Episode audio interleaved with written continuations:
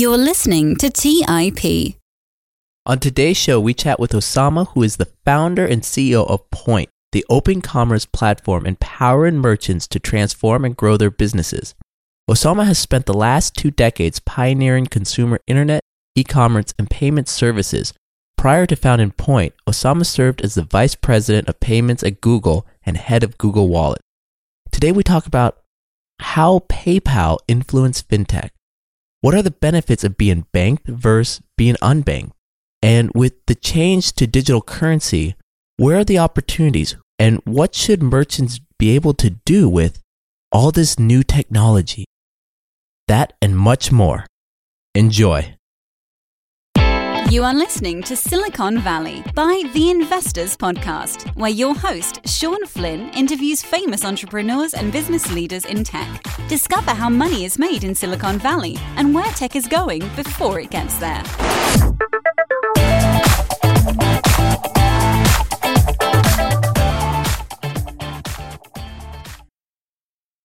Osama, I want to thank you for taking the time today to be on Silicon Valley. Hey, thanks, Shawn. I'm looking forward to it. So Osama, can you give us a history of yourself over your career? Don't want to ramble or anything, so let me see how far back I'm going to go. Born in Cairo, lived the first 8 years of my life there, moved to the U.S. with my dad at the age of 8. He was doing his PhD here, so grew up in Oregon, then moved to California right after high school. Even in high school, I was pretty passionate about computers. I knew computer science was my thing. For my freshman year, I got my first internet account. I was fascinated from the local university, which is rare. And by the mid-90s, I knew this was going to change the world. So I spent as much free time as possible learning everything about the internet. Started at AT&T Wireless as a call center person. It helped pay for college. And in my free time, I felt like my whole job as tech support would be to answer people's questions through these 8 binders. So I actually emailed somebody in IT if they had the original documents, put them in a search engine, made it searchable, and started using it to answer my questions faster. And I built like a small web application on my own PC. My boss wanted to fire me for loading unapproved software. His boss, when he saw the request to fire me, thought, wait a minute, let me see what this guy's got. And it turns out that everybody around me had been using this application as well, and all of our stats were better than anybody else in the national call center, so they gave me a full-time job building web applications, at the time intranet applications. Spent the next 2 or 3 years doing that until I joined Gateway Computers. They were around 98, one of the largest e-commerce sites in the world. They were doing a few $billion a year in e-commerce in the 90s, which was very rare. And they were building one of the most complicated e-commerce businesses in the world, because the Gateway was a great mail order company where all the enthusiasts were computer users and all using the internet, so it made sense to buy online. And so being able to customize your own PC on gateway.com was a very popular thing, and they were having trouble keeping up.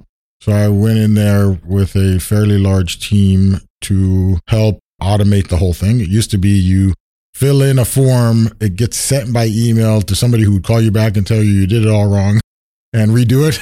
And so we built probably one of the best e-commerce teams, but one of the best internet engineering teams of the time, to do the whole thing without a human being involved. In fact, the order would go to the manufacturing floor and get built, and 15 minutes later, ship out to the customer. And then that group of people ended up at eBay when eBay in the late 90s, early 2000s was having trouble scaling.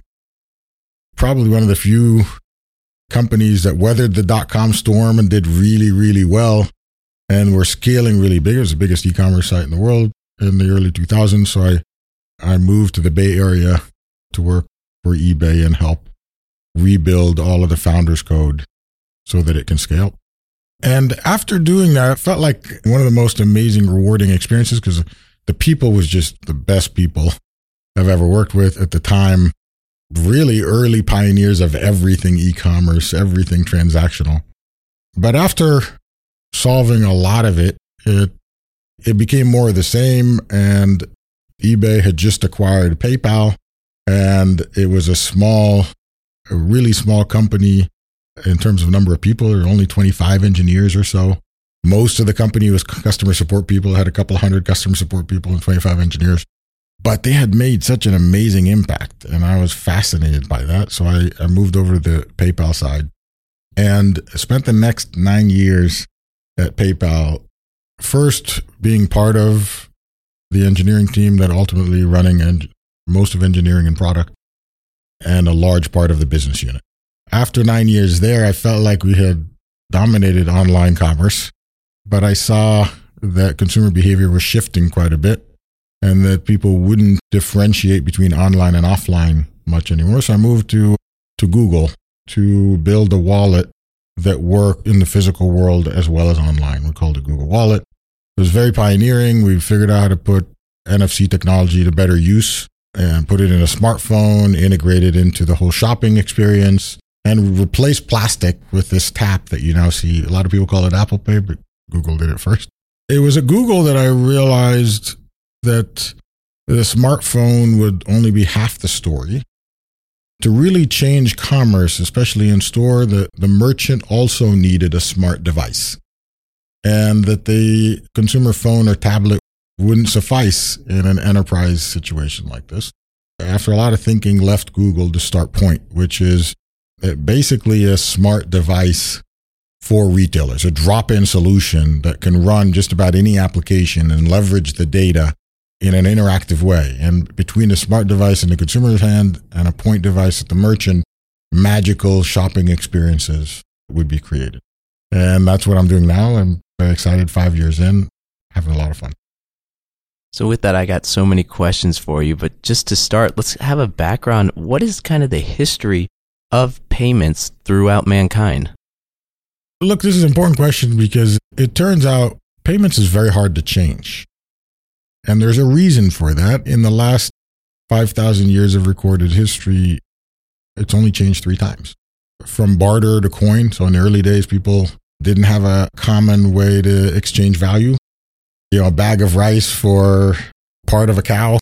And so coins were created as a common value and currency. And so we went from barter to coin and precious coin to begin with, but over time, precious coin became really hard to manage, really hard to carry, and interestingly, not the best medium for credit. And so paper was invented, paper currency, originally backed by coin or precious metals, but ultimately not backed by anything. So we went from barter to coin, coin to paper, and paper to plastic. Plastic is actually, today, we see about $25 to $30 trillion of the world's $80 trillion consumer spend is already in plastic. We're on the verge of the fourth and maybe final change, which is a completely digital currency. It's not a digital currency backed by the paper or the idea that came behind the paper as a standard, the dollar being a paper currency, but fully electronic from beginning to end. And Bitcoin is an example of something like that, but I expect even governments to start issuing their own fiat currency. So it hasn't changed very much. Three times, and we're in the midst of a fourth. The most interesting thing is that up until 70 years ago, only governments managed payments. And so the big change with plastic is private enterprise started standing in. Visa is actually as widely known a currency as any government currency, as in fact, most currencies. There are remote villages all over the world that accept Visa, believe it or not, right? And that allowed private companies to help innovate in money. And it was necessary, this move to digital. It started out as, the plastic bridged the way to digital. It started out as a way to do transactions online, enables online transactions for the most part today.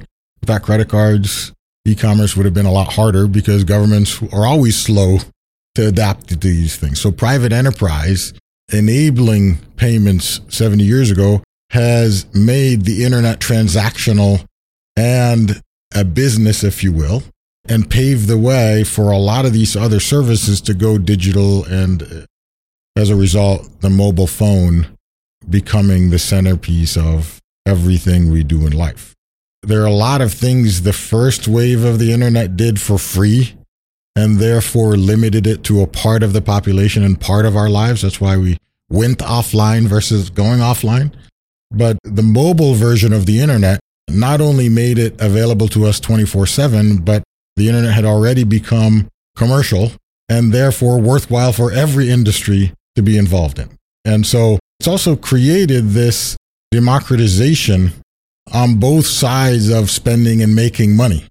The ability to, do things much more conveniently as a consumer because you can spend money digitally without having to go get it first from an ATM machine, if you like, as well as the ability for anyone to accept money when it's digital, no matter where that sender is. I mean, this was a huge idea behind PayPal, send money and receive money anywhere in 190 countries around the world.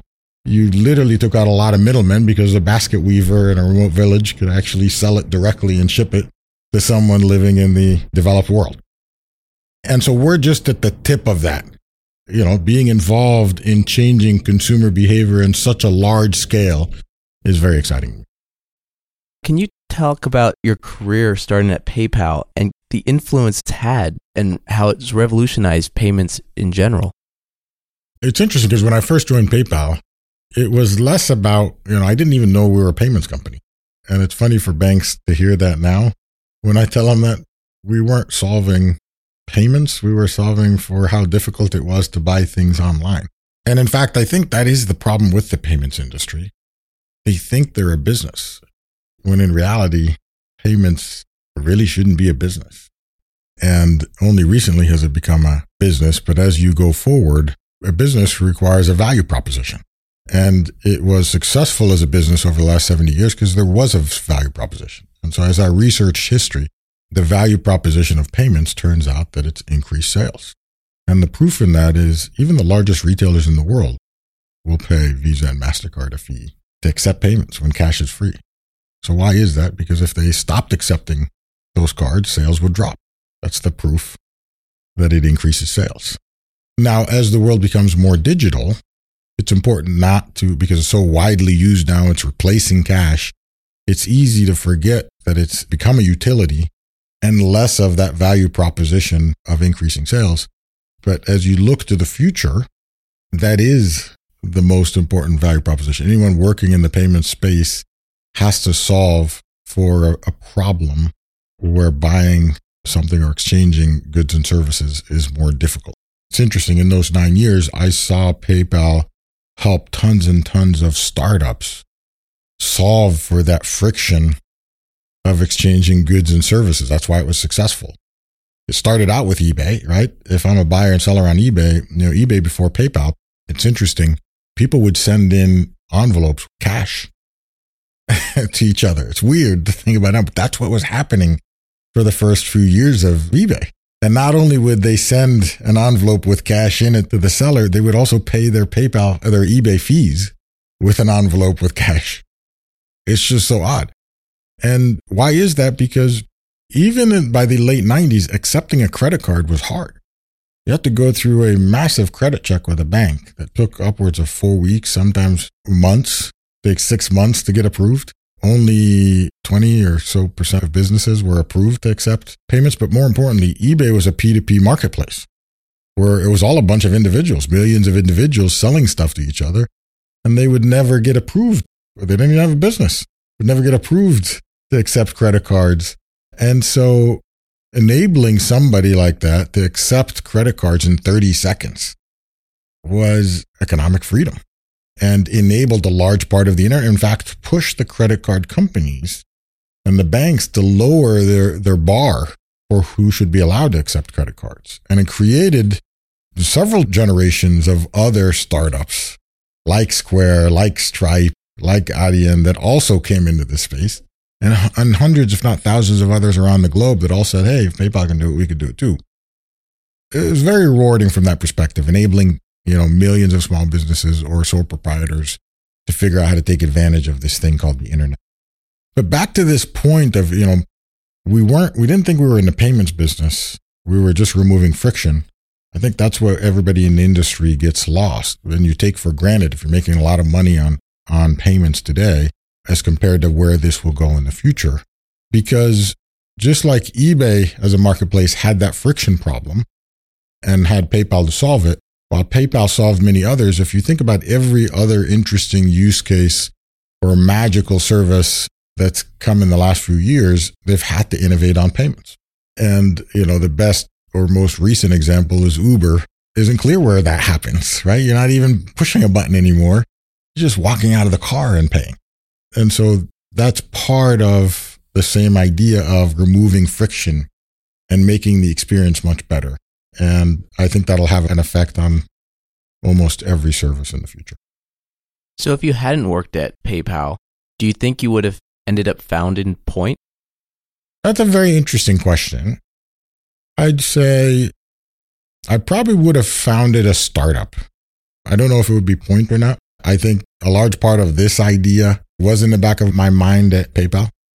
I knew that even in 2006, 2007, I knew this idea of online versus offline would go away. And I used to think a lot about, we know so much about a merchant and we allow a merchant to know so much about their customers. By being in the middle of those online transactions, why can't that transfer to offline merchants? You know, it's very interesting to me that a small retailer doesn't actually know their customers very well today.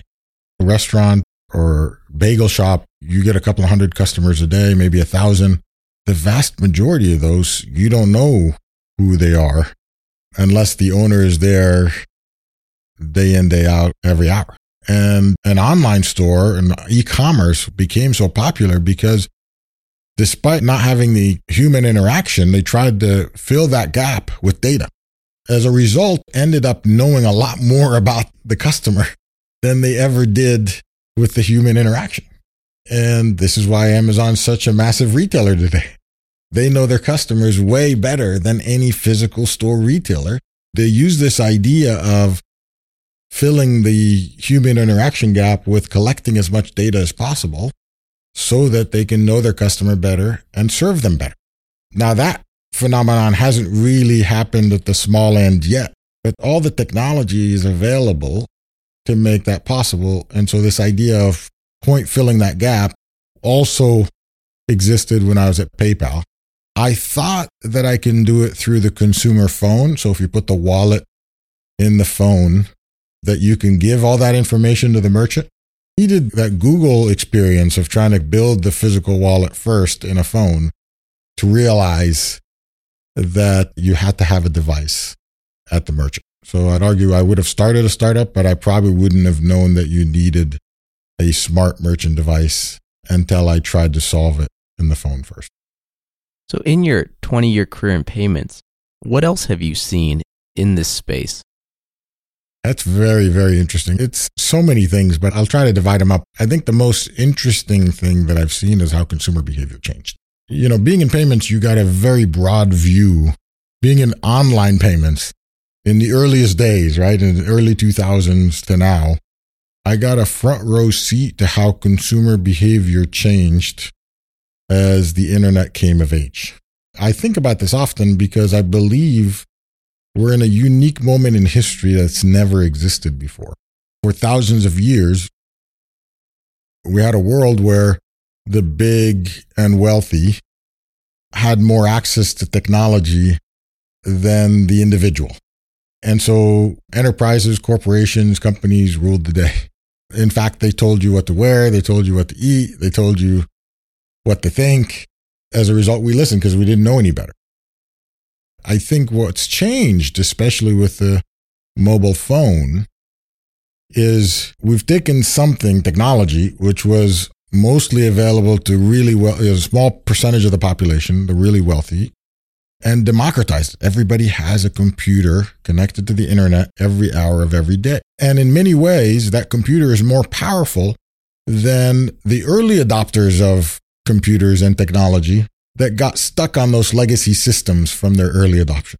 And so it's interesting that the consumer has more technology at their fingertips than almost every business or enterprise or government that they walk into. Given consumers and individuals this freedom, not just to communicate, not just to make choices, not just to influence, but to control everything in their lives. And as a result, I've seen consumer behavior change with that empowerment to where the consumer is in control or more in control of everything around them. And so I saw the way they buy things change, the way they communicate things change, the way they're influenced. In fact, consumers are a lot more influenced now by social media, you know, their friends or influential people than they are by a great ad. You know, if you look at the YouTube phenomenon where, you know, you have mass creation at a level we've never seen before, really high quality stuff getting produced by individuals. You know, you have these YouTube stars where no major corporation had to sign you first before you became popular. Tweets by individuals that can move millions or tens of millions of people to do something. So it's a fascinating time, and I believe that it's got ramifications for the next several thousand years that's very different than the past. So going back to the methods of payments, tell me, what are the disadvantages of using my credit card that I'm not aware of? Let me just first talk about why those advantages exist, and then step back and talk about some of the disadvantages that I think are being solved. The reason these advantages exist, as I mentioned, you know, it's the first time private enterprise took the role of currency, and therefore you didn't have to have governments enabling innovation. That takes a long time and often doesn't happen. It opened up this corridor in a way that wasn't possible before. And it was probably the first real universal currency. You know, before credit cards, if you traveled outside your country, you had to buy these travel check things or exchange currency, which is very weird. Now you go anywhere in the world. In fact, I do a lot of travel myself. I rarely visit an ATM machine. Why? Because my Visa card works just about everywhere I want to go. My MasterCard, Amex, every hotel, every restaurant, every shop.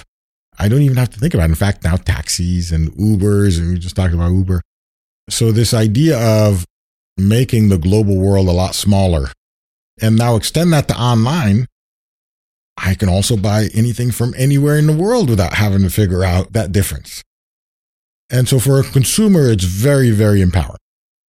For the merchant, it's a little bit more difficult. When it was early days and very few merchants had it, the ones who did accept cards were differentiated in a big way. But over time, as it replaced currency and everybody accept cards, that differentiation went away, and retailers feel it's a lot more of a tax than it is a value proposition. And so, you know, that's probably starting to scratch the surface on some of the disadvantages, because those costs are a necessary part of the equation that make cards possible. And as a result, have actually made them available only to a third of consumer spend around the world. 2/3 of consumer spend is still done in other ways, and for until recently done mostly with cash. Now, interesting that 70 years into general purpose credit cards or cards, what you're seeing come out of China and Asia is a very different phenomenon with these QR codes as the payment mechanism, because the idea of cards and the rules around accepting them and the rules around spending with them were a lot stricter and required a lot more infrastructure to be built that wasn't viable in developing markets. And so those markets needed something else. And in fact, building that infrastructure also took its own time. And there was a faster way. So these QR code payment mechanisms, obviously Alipay is the largest in the world. WeChat Pay isn't too far behind it, but both of them out of China. There's about 30 or 40 now payment methods around the world that are QR code based as opposed to card based. Why? Because simply the printing of a card is a cost. And in the US, you know, relatively speaking, printing a plastic card is fairly cheap. In developing markets, it's pretty expensive. And some of these places like India and China, very populated, printing multiple cards per consumer becomes a really expensive and time consuming process. It doesn't even align with the pace of progress that the internet brings, because just printing and shipping a card that meets card standards takes days up to a week, where you can issue a QR code instantly. So this idea of cards not being natively digital, you still have to have this fiat plastic, even though you don't need it, because the rules said prohibited card adoption around the world. And then the idea of the fees associated with cards was also prohibitive on the merchant side. The interesting thing is, as with all competition, as QR codes and different payment methods came out of the East, cards started changing even more rapidly. You know, I had some role to play in that and pushing towards NFC. So you get rid of the plastic. You know, when we first created Google Wallet, we wanted to mint cards for NFC use that weren't backed by plastic. We had a really hard time convincing banks to do that. They insisted that even though I can issue a new card into the phone, I still needed to print the plastic and send it because those are the rules. That's now since changed. It's been 9 years or 8 years. It's changed. You can actually issue a purely native card. And the fees are starting to change, especially in the developing world. Many of the developing countries have also come out with their own schemes to compete with Visa and MasterCard. Local schemes like India has RuPay and China has UnionPay. And their fee structure is way lower. And so what's created is this competition between QR code and cards that I think will end up changing both, because QR code also has its own problems. Think about paying with a QR code like you do with Starbucks, for example. You have to turn on your phone, open an app, find the place in the app where there's a QR code, open that QR code, and then scan it. A card is a swipe. It's actually a 1 second swipe. It's really fast. And NFC is actually even faster. You know, those things will matter. As I mentioned, we're in this age of super convenience. Everyone wants things to happen faster.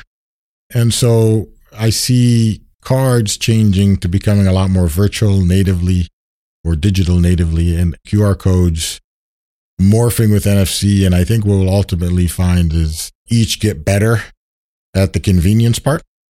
But it also reinforces why the device at the merchant side needs to be smarter. It now needs to accept QR codes and cards and not just swipe and chip, but also tap. I need to be able to use any payment method at any merchant. That is like the golden rule of payment methods.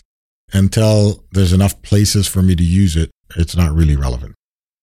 For some of these emerging countries, a lot of the population is currently unbanked. Can you talk a little bit about banked versus unbanked advantages, disadvantages, and kind of who could win in this situation? That's another fascinating part of the next decade. I think we will see by the end of this upcoming decade, by 2030, the whole world becoming, this question of unbanked goes away. But let me go back to your question first. What is it to be banked or unbanked? 2/3 of the world, or a little bit more, are still unbanked, meaning they don't have a bank account. Now, if you go back 100 years, it didn't matter because everybody had physical currency, paper or coin. That's how you interacted in a commercial way with your community. As the world becomes a lot more digital and as a lot of these services become digital, if you don't have a bank, it's a lot harder to get a digital payment method. And therefore, you're kind of left behind to go wait in line for things and they still pay for it physically. I'll give you the best example I ever heard is about 10 years ago, I was in Kenya looking at the first example of an emerging market adopting digital currency in mass. M-Pesa. Safaricom was the local phone company owned by Vodafone in Kenya, and they had accidentally created what became a challenge to cash in a country that wasn't that advanced. And it was fascinating. The whole world went to go look at why that was. And very quickly, something like within the first 5 years, close to 30 or 40% of GDP was already on this digital currency. And so I went there as well to look at it. And what I realized, why the adoption by poor people in mass, it turns out it's expensive to be poor. Why? The whole country had something like 500 ATM machines. If you are a poor person living in a remote village and you ran out of cash and you wanted to actually get cash out of your bank account, if you were lucky enough to have a bank account, you traveled something like 12 hours by bus to go get cash out of an ATM machine. And if you think about it, that's a day worth of lost wages. That's expensive. All of a sudden, this new M-Pesa service comes in where somebody can send you that money digitally to your phone and you got 12 hours back. And it wasn't the only example. If you wanted to pay, and I know it's hard to relate in the US, if you wanted to pay for your utility bill, you stood in line to pay by cash.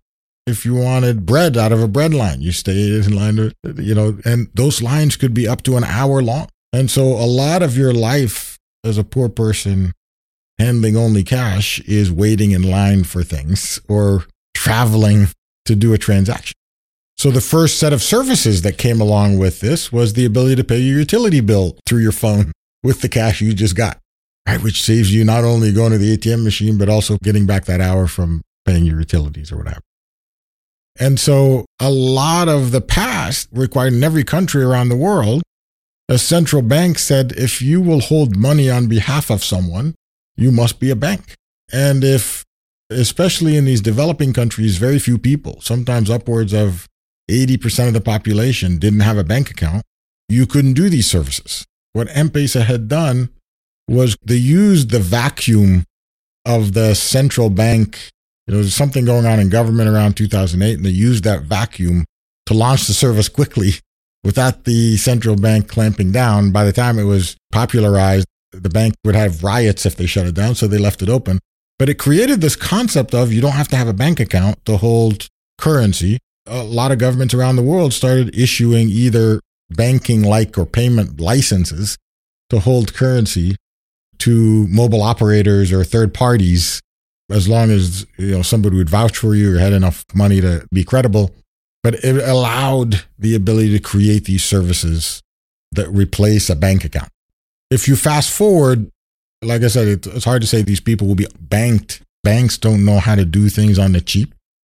A lot of these accounts are not profitable on their own because the way a bank makes money is taking in lots of savings and lending that money out and maybe paying you something on those savings. So if you don't have money, if you're barely surviving, they really don't want you. They can't make money on you. And as a result, the cost of maintaining a bank account, they call it a DDA, the cost of maintaining a bank account that moves money in and out that they can't lend isn't that valuable, and it's higher than the money they're going to make off of you, so they've resisted banking you. A lot of these new services make money on the commerce of how you use that money. And as a result, everybody uses money, no matter how poor you are. If they can make money on the providers of those services in some way or on the data, and as these services become more digital, the ability to offer more of those services and make money for the providers creates a unique opportunity for everybody to have something that looks like a bank account from a service provider that isn't a bank. And a lot of the challenge is getting governments over this, enabling non-banking players to provide banking-like services. But I would also say they're careful about it because one of the most important jobs of any government is to control money supply. And if you lose control over your money supply, that has huge consequences. But I think there's enough patterns now around the world where this has worked out that the momentum is in a really good trajectory for humanity. So how is Poynt capitalizing on this new technology? So we're definitely very interested in the markets where this is happening in real time. India, I think, will have, just like the US in 1957, creating the general purpose credit card and that turning into Visa and MasterCard, changing the way the world spends money over the next 70 years after that. I think India is now in the best position to define this new world of digital currency. What is a successor to the credit card? One, because it has a huge population. Two, because it's in the middle of this change from cash to digital. Three, because it's an emerging market, understands the value of financially enabling every single individual in the population. And fourth, because it looks like China did 10 or 15 years ago in that economic growth curve. And so it will create patterns that I think that other 2/3 of the world are more likely to follow, as it happened with the US 70 years ago. Poynt is right in the middle of that. By the end of the year, we will launch our service there. It will look very different than it does in the US, in that it's a lot more about enabling a merchant to accept any form of payment. It's weird. India is in the middle of this change, but they have lots of cardholders. They have almost 1 billion cardholders. They have lots of QR code wallet holders. They have lots of cash. Cash is still king over there. It's in the middle of that transition. And it's an enormous democracy, right? Lots of people, lots of sellers, lots of buyers, lots of suppliers, all benefiting from not just removing friction by digitizing payments between consumer and merchant, but even more interestingly, because the supply chain is also developing rapidly, digitizing the supply chain as it gets tied to payments. You imagine, one of the most interesting things that I think should be happening, because all the technology exists, but has never happened in the US or Europe because of legacy, is think about it. We hear this all the time. A small retailer doesn't manage inventory as well as Walmart does. Walmart has it lasted to the last decimal. They forecast weeks and months out. They understand the consumer buying behavior because they have so many data scientists and analysts and so on. They do that inventory management as a science. But if I'm a small retailer in Palo Alto, I don't have that sophistication. The biggest problem that merchants often have is they don't order inventory well and they always run out. But that should be completely solvable if they had a very simple application on the system that takes their credit card payments to understand what they sell out of and automatically order it for them. They should never be able to run out of stuff. But that means the whole supply chain also has to be figured out. And the whole supply chain already has digital payment mechanisms. But if you go to India, a lot of this stuff is being developed right now from the ground up, and the ability to tie payments to the supply chain and automatic ordering. So this is an example of something we're partnering with in India that is very exciting. Does a merchant have any advantage over Amazon right now? It's hard to say right now. I'd say small merchants have an advantage over Amazon right now for a couple of reasons. But I do think this will change in the near future. The biggest mistake people make, or merchants make, is assuming that Amazon is in the retail business, that they're in the business of buying and selling stuff. And it's a mistake because Amazon doesn't make money on buying and selling things. Back to our example of payments isn't really a business. Amazon's strategy has been commoditizing retail, so nobody can make money on it. And as a result, they're in a better place because they make money on what they're really good at, logistics. That's why your Amazon Prime account is for. The subscription you pay on Amazon Prime, that's how they make money. And their goal is to get everything down to zero. And if they sell things for their cost, and everybody else does that, most people can't get down to their cost because they buy at massive scale.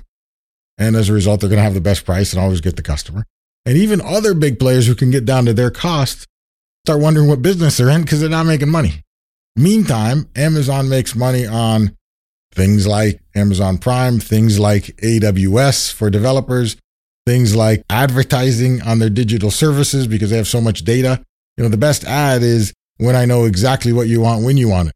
If I'm always buying from you, then you know exactly what I want. So then charging for advertising to use that data to tell suppliers, hey, pay me to help you sell better. So they give away retail for free, and then they make money on all these adjacent services. It is what the internet was built on. This idea of a platform business says don't make money on your core, separate your core from your business. So if your core is search, do search really well and give it away, and then go into the advertising business. And so this is, or if your core is social media, people interacting you know, all your friends in the same place and having fun, and then make money on advertising apps. And so if you look at every internet platform, it's made money on something other than its core business or its core. It's separating the core from the business. There's no core business. And so how do you compete against that? The interesting thing is, back to what I said about consumer behavior change, the most fascinating thing is consumers are more likely to pay for experiences than for commodities. So they're willing to pay a premium. They're willing for you to make money on a great experience, less so on a commodity. It's why they search Amazon for the lowest price. But if you give them a great experience, you know, it's interesting. Why do people go buy a very expensive Apple Watch? It's not cheap. Why do they even go buy it from the Apple store? 50% of Apple sales happen in their stores. Why do people go to the Apple store? They can buy it online and have it shipped. They can buy it from Amazon and have it shipped. Why do they go to the store? Because the store offers an awesome experience. An Apple store is always packed. Why? Because they focus on an experience. You feel something special when you walk in there. And in fact, that's not by accident. Apple spent a lot of time perfecting a recipe on you going there not to buy things. In fact, internally, they've divided up the store into three parts. The part that sells you stuff, the part that gives you support, right? The Genius bar, and the part that gives you education. You can go in there and learn stuff, right? And the reason they did that is because their goal is to bring you in to have fun. And then the traffic solves for itself. You will buy stuff on the way out, and you'll probably pay a higher premium for that. Why do people visit Starbucks? Not for the coffee. You know, yes, we're a little snobby in the Bay Area about our coffee. You know, it's not the best coffee in town, but they're all over the place. Why? It's the experience, right? Whether it's because you like to hang out on fancy couches with a lot of other hipster people, you know, or run into people, or like doing work with music playing in the background, whatever it is, it's the experience. So people will pay for experiences. Retailers can't make money on commodity in the age of Amazon selling it a lot cheaper. So if you create an amazing experience, people will come and pay you more for the same good. You look at some of the successes out there. Some of that experience you pay for could be Warby Parker, how I buy my glasses, getting educated about the different types of glasses. And you know, it's actually a great price, but why do they have stores? Because buying glasses becomes an experience. You go learn, you go pick. It's a fun process. I've done it. And so a lot of that experience, though, interestingly, back to the example I gave, has to take what we learned online and build on it, not be instead of. And the thing that we learned most about e-commerce is you can learn a lot about the customer, even if you've never seen them. And knowing the customer is fundamental to building a relationship. And a big part of an amazing experience is a great relationship with your customers. You know, in the era of big box retail over the last 60 years, that got lost as retailers became about volume. If you look at how big box retail stores are laid out, it's like a cattle farm. You know, they have an entrance, they have aisles you walk through like a maze, and then they have checkout lanes to wait to pay them for.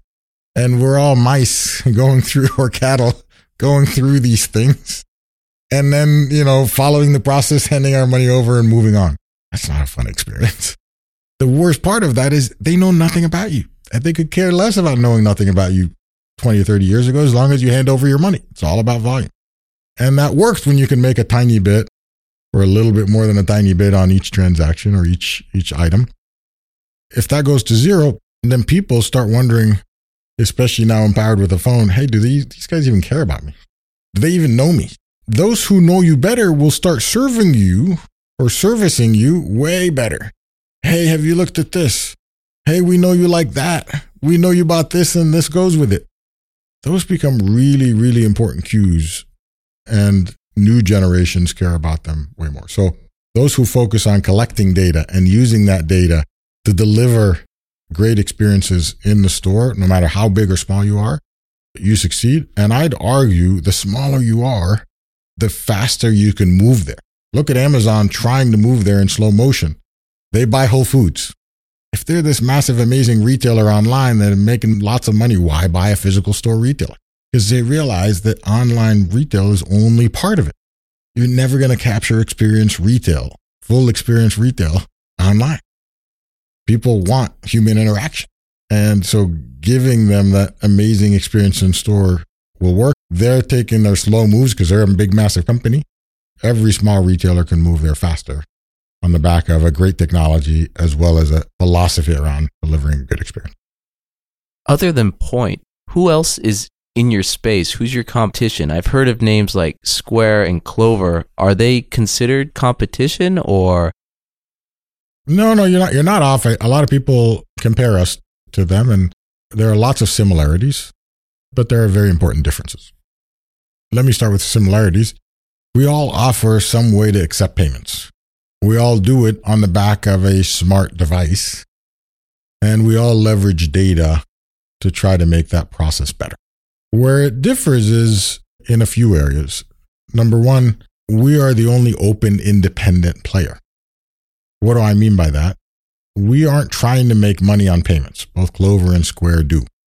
We want to be the operating system, the smart operating system that works at every retail countertop in the world, regardless of who gives you your payments processing. Both of them require that you get payments processing from them, which also means that you can never leave them. You're stuck with them forever. It's kind of like your electricity provider is also your landlord.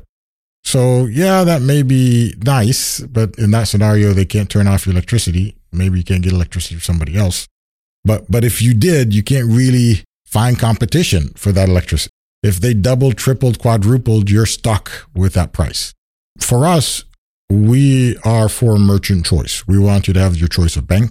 We also want your choice of applications. If you don't like the way the Square app does something, you shouldn't be stuck to the Square app. You shouldn't be stuck to the Clover app.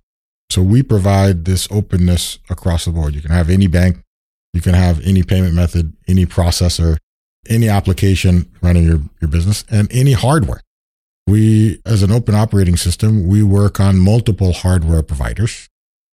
And we believe that's not just important for the merchant, but important for the industry, because if you think about why mobile phones became so successful as the ubiquitous computer, it used to be long ago that every phone maker had their own operating system and therefore their own apps. And so if you bought a Nokia phone, you were stuck with the apps that Nokia provided. If you bought a BlackBerry, you were stuck with the apps BlackBerry provided. And what's changed in the last 10 years is it doesn't matter which phone you buy, you have access to all the apps.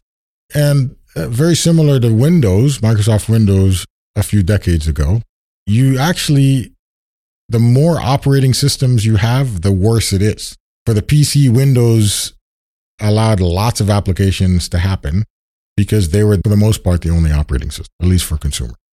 And in the mobile age, Android and iOS, you know, those two, okay, most developers built for both. But if we had 20, it wouldn't work as well. And so in the retail space, we think there should be one standard, one open standard. And that's what we're pushing for, one open Android standard, as opposed to, you know, having Square over here, Clover over here, Poynt over here, Ingenico over there, Verifone over there. We think everyone should be running the same, and that's what we're pushing for. And that's probably the biggest difference. What have been some of the successes and hardships that Poynt has faced with getting into the merchant stores? You know, this is a space that's not for the faint of heart. Two players dominate the market today, especially in the US and Europe, Verifone and Ingenico. And they've dominated since the beginning of credit cards in the US and Europe. And while there are many players that have come and gone since, it's really hard because it was almost a closed club. You had to know a lot about building an enterprise device that accepts payments. We like the payment terminal because it's the most necessary device that any merchant can have. So if you think about why the consumer phone was so successful, why the iPhone and smartphones were so successful, they weren't the first to try to put a PC in your pocket. BlackBerry, Mobile, Palm tried before them. The reason they were successful is they convinced you it was a phone first, and everybody needed a phone. And so if your phone can do other stuff, that sounds pretty good. We came at it the same way. Instead of convincing every retailer in the world, no matter how small, that they need a tablet or a computer on their countertop. We come in with a nice looking payment device. They're going to buy a payment device anyway. We don't need to convince them they need it. If it happens to include a computer or a tablet, that's awesome. And it looks nice. And then we start showing them apps. The challenge with that is the payment industry had created these payment terminal devices by reducing functionality to increase security. Because the more apps you have, the more opportunity for risk from a rogue application to steal something. And there's a lot of sensitive data, especially payment data. So the hardest part by far was creating a device that's open to third-party applications, but just as secure as these dumb devices, dumb single-purpose devices that were secured by doing one thing and one thing only, payment. And that wasn't just technically difficult, because after we got over the technical hurdles, the industry didn't know what to make of us. From a rules perspective, we looked weird. And they didn't want to approve weird because it sets precedent. And so there's a lot of politicking we had to do to convince the industry that this was good for everyone. It took us 3 years to do it while we were building the technology. Then after that, one of the biggest differences we have from Square is Square goes after direct distribution. They go after the merchant directly in competition with banks. And what I realized was one of the reasons smartphones were successful was that Apple and Google didn't try to become your phone company. They worked with the phone company who distributed the phones. And I didn't want a piece of the market. I didn't want to steal a few merchants from their business. We want to be the standard globally. So our model was to work with banks as opposed to work against banks. And that's a lot harder because you have to start at the top, the biggest banks in the world. So we walked into Chase and WorldPay and said, hey, we're going to do business with you. Well, how long have you been in business? We just started. Do you realize we're working with 40-year-old companies over here that they've been doing this forever? Yeah, but we think we can do it better. Really? How many merchants do you have? None. So the awesome thing is we still convinced Chase and WorldPay, two of the largest payment processors on earth, to do this. A lot of it was just how amazing the solution was. And that got us a lot of credibility. But I'd say even those pale in comparison to, building hardware is very different than building software. My whole life I'd build software, and software, there's an undo button, right? You could actually just say, okay, let me redo that and roll it back out on the website. Hardware, that's a multi-month cycle. You can't undo a piece of hardware. It takes a year to put out a decently working device. And if you made a mistake, it's another year to fix it. And it's very, very expensive. And so figuring out how to apply the internet age-old iterative development model, learn, iterate, how to apply that to hardware, it was kind of challenging because I didn't want to let go of that. We knew the best products are built by coming up with a thesis, building it quickly, putting it in front of people and watching them use it and using that feedback loop multiple times to make it better and better and better.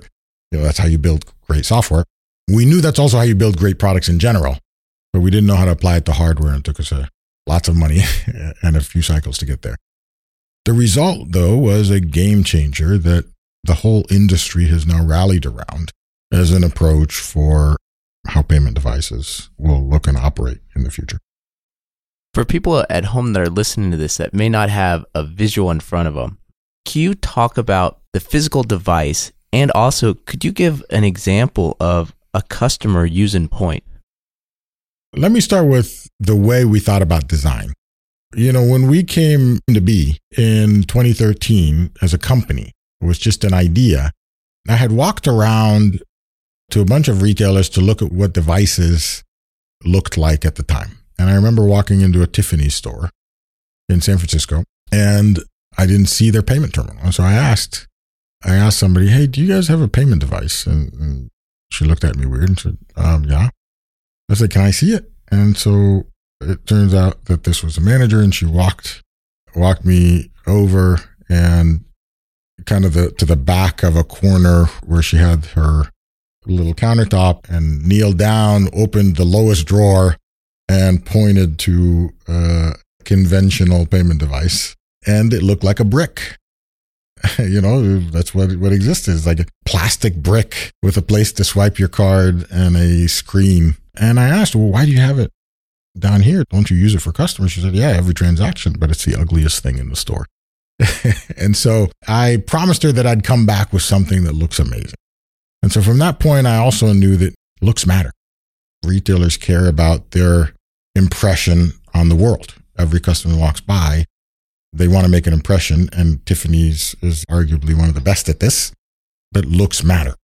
And as a result, we went to work on, obviously, the technology in parallel, but we hired one of the best designers in the country, told them we wanted to build a payment terminal. They actually didn't know, because they were used to building consumer stuff. They're like, huh? A payment terminal? What does that look like? They did a lot of research. We worked a lot together, and we said we didn't know what good looks like yet. We took down a lot of requirements on how to make this better, but at the center of it was it must look amazing, not a brick. This interaction between consumer and merchant was important as opposed to a merchant-only interaction. And so it looks like an awesome tablet with artistry for where the paper roll goes. Probably the next most important thing is this two-screen. We added a consumer screen to the merchant screen, so it becomes a digital interaction. And one thing we didn't realize until we started testing it, when you ask for tip, it's really weird when the consumer puts their tip, they don't want the merchant to look at it immediately. It's just weird. It's kind of like, I don't want to be embarrassed, even if I paid you more. And so it's a private thing. Or if I entered my PIN for a debit card, I didn't want you to see that. So this idea of swiveling didn't make sense because it felt like I'm sharing something private. Or if I rated you, right? So that second screen for the consumer, they get to rate the interaction. And so they may not want the cashier to see it, even though the owner will see it when they run the report later. And so, but it felt like an interaction piece. We get a lot of feedback from our merchants that their consumers start seeing them differently just because they put this device on their countertop. They see them as forward-looking. They see them as advanced. They see them as lit, as the kids say, woke. The other thing we did was, we did 3 different versions of the device, 2 pilot merchants before we said, this is it. Let's put it out to market. Let's actually build the final one. And that worked heavily in our favor. What happens with cash-in-hand businesses when everything goes electronic? And what I mean by is I've often heard that restaurants might have 2 sets of books, the ones that pay taxes on and the other one. Are they going to be pushing back on introducing a product like yours where everything is tracked? And it's a great question because I'm fascinated at a couple of things. Number one, that was the biggest prohibitor to credit card acceptance in the early days. While, yes, it was hard to get a card acceptance account, many businesses also avoided it because they felt like the government would know exactly what they did. And they do. There's no way around it. But over time, it became more expensive not to accept that credit card because the amount of business that you lose if you didn't, than the value of keeping your money off the books, if you will. And especially in a retail operation. I can argue like consulting business or yard work or things like that. It may be different, but I still doubt it, to be honest. Because at the end of the day, the person paying has a huge role in validating currency, right? If the person paying doesn't have the currency you accept, it often means they will not buy.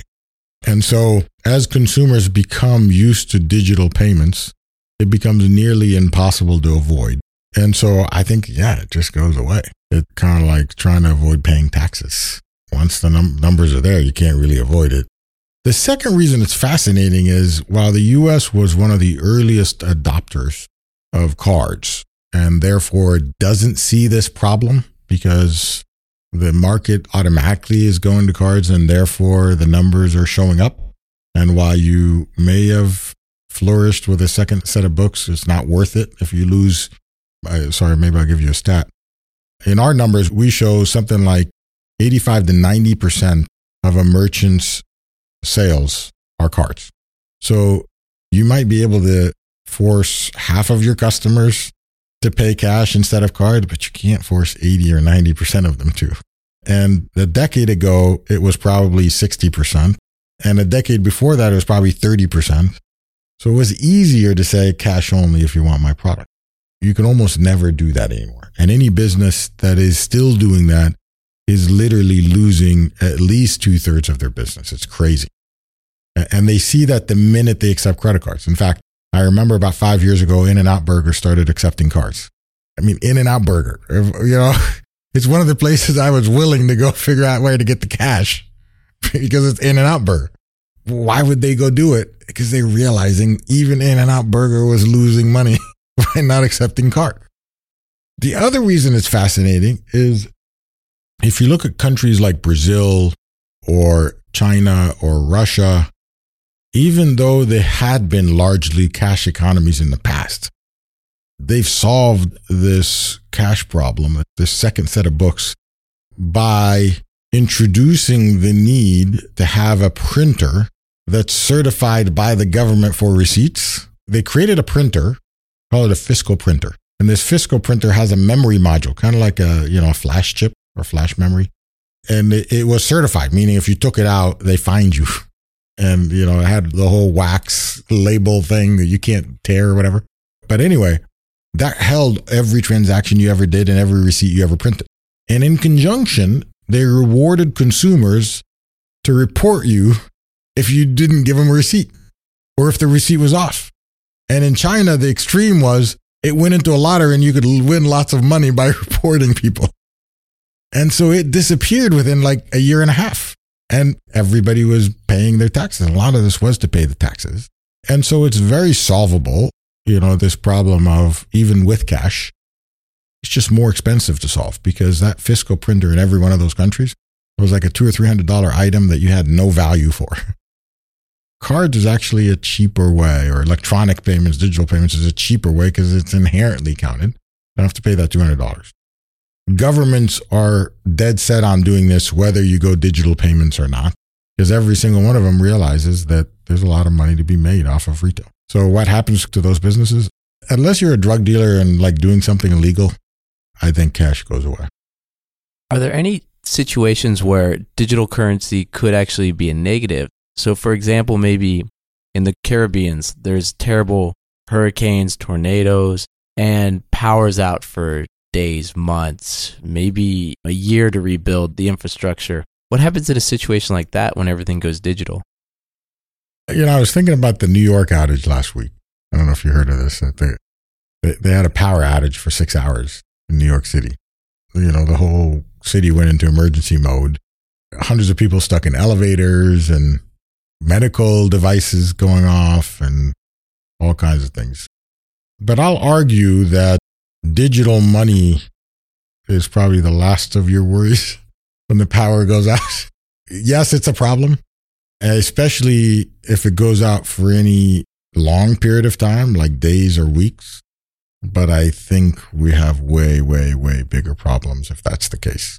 So I don't think it's a power outage. What we lose with digital, you kind of touched on this with the tax, the second set of books thing. I think the problem bigger than tax is privacy. Who knows what you bought? With cash, you get total anonymity. That's what you start to lose with digital money, total anonymity. Arguably, governments don't want you to have total anonymity. Their argument will be, well, you're sharing information with the government is still private.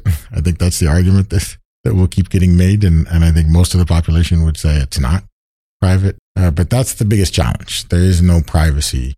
Really, because you're sharing it with multiple providers along the way, and you're depending on all of them, including the government, to keep that information secret. And so today, you could arguably hide a transaction from everyone except for yourself when money goes to completely digital. There are ways to still make it completely anonymous. I'd argue that there are forces, especially government, that are completely against it for valid reasons. And that's the debate. And with Bitcoin, as you can see, you could still make digital money, as an example, anonymous. You could trade wallet QR codes or what have you, or Bitcoin codes. But my bet is the government forces all of that to be at least known to it. And then the question becomes, how private is it? once the government has it. But that's the biggest downside. You lose your anonymity. With all the data that's being collected on everyone through transactions, how is this data really being used right now? The last 100 years is defined as the industrial age, or I guess the last century was defined as the industrial age, and oil companies and oil as a resource was probably the most important resource, the biggest form of energy, or most utilized form of energy, and oil companies became the biggest companies in the world. 2000, the top 5 companies in the world were all oil companies. You fast forward to the last year, the top 5 companies in the world are data platforms. There's a great Barron's article on this, but data has become the world's most important resource to mine. The interesting thing is, while oil is a finite resource, like most natural resources, data is actually being created at a rapid rate.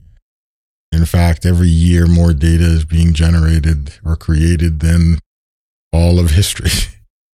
And so what that does as a resource, very different than oil, is it creates a lot of noise. So there's good data and bad data, and the difference between data and information. And I'd argue 1% of that data is valuable, and the rest of it is noise. And separating noise from data will become one of the most important skills over the next century. Taking that valuable data, organizing it, building on it, complex data structures to be able to act on in monetizable ways will be the best way to make money over the next century. And you already see this starting to happen. I think Google, Apple, Amazon, Facebook, they all get this, and they're amassing large, massive amounts of data, turning it into, because, when you amass that amount of data, how do you store it in a way that you can quickly act on it? Crunching through all of it to make every decision becomes impossible. Summarizing it, if you will, attaching it to a user and figuring out what to do with that data for that user at moments that matter so that you can make money. Advertising, obviously, is the one that we keep seeing. Ads get better and better and better. Predicting consumer behavior, predicting what I call those super conveniences that people are willing to pay for as amazing experiences will be another. Solving problems that used to consume man hours in large amounts, or solving problems that have a low fault tolerance. So things you can make mistakes, detecting cancer, detecting medical anomalies early enough. That's where a lot of the energy is being put now. And interestingly, the opposite of it, or the downside of it, that same technology being used for evil, and how that gets regulated after the first few mistakes occur, as it usually happens. I think it's about to change everything we know about technology. I've always looked at human progression in phases, and it's interesting to divide human progression, or even the impact of the internet, into phases. In the first age, or the first chapter of the internet, it wasn't really commercial at all. It was all scientific and educational. The second chapter, you had to put a user interface on it. The web came about and made it consumer consumable, maybe not yet commercial. Third age became commercial, and people started buying. It wasn't just brochureware or advertising or pretty websites, but people actually transacting. Fourth chapter, it became ubiquitous, not just going online and buying stuff, but also always in your pocket.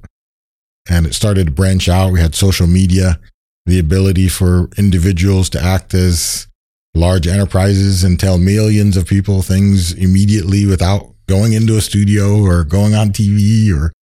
But then this next chapter is really interesting, because a lot of what we did with technology so far was to automate things the same way, but faster. We took what we used to do by hand, or what we used to do normally, and automate it.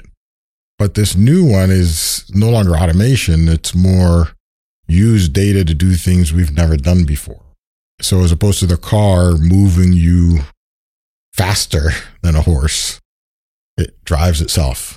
That's kind of cool. And then I don't have to do it anymore. It will do it.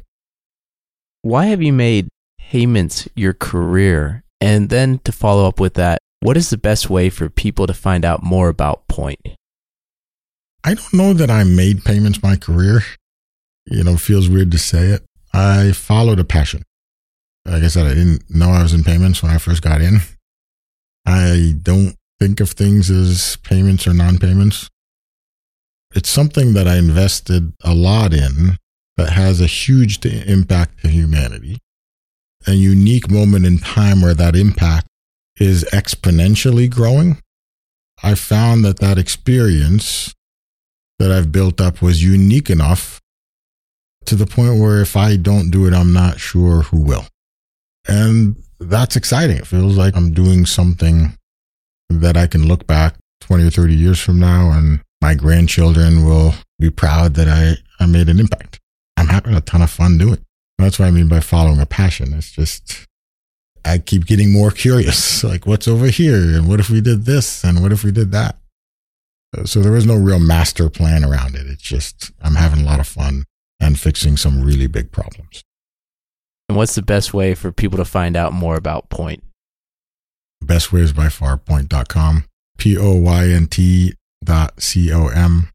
Osama, thank you for your time today. And I also want to thank Alan Tien, who is the man that made the introduction that allowed this interview to happen. So Alan's information is also in the show notes, aka Money Never Sleep. And look forward to having you back on this show, hopefully in the future when we have some more announcements on Poynt. Very cool. Really excited that we did this, and I'd like to ask to thank Alan as well. All right. Thanks. Thank you for listening to TIP. To access our show notes, courses, or forums, go to theinvestorspodcast.com. This show is for entertainment purposes only. Before making any decisions, consult a professional. This show is copyrighted by the Investors Podcast Network. Written permissions must be granted before syndication or rebroadcasting.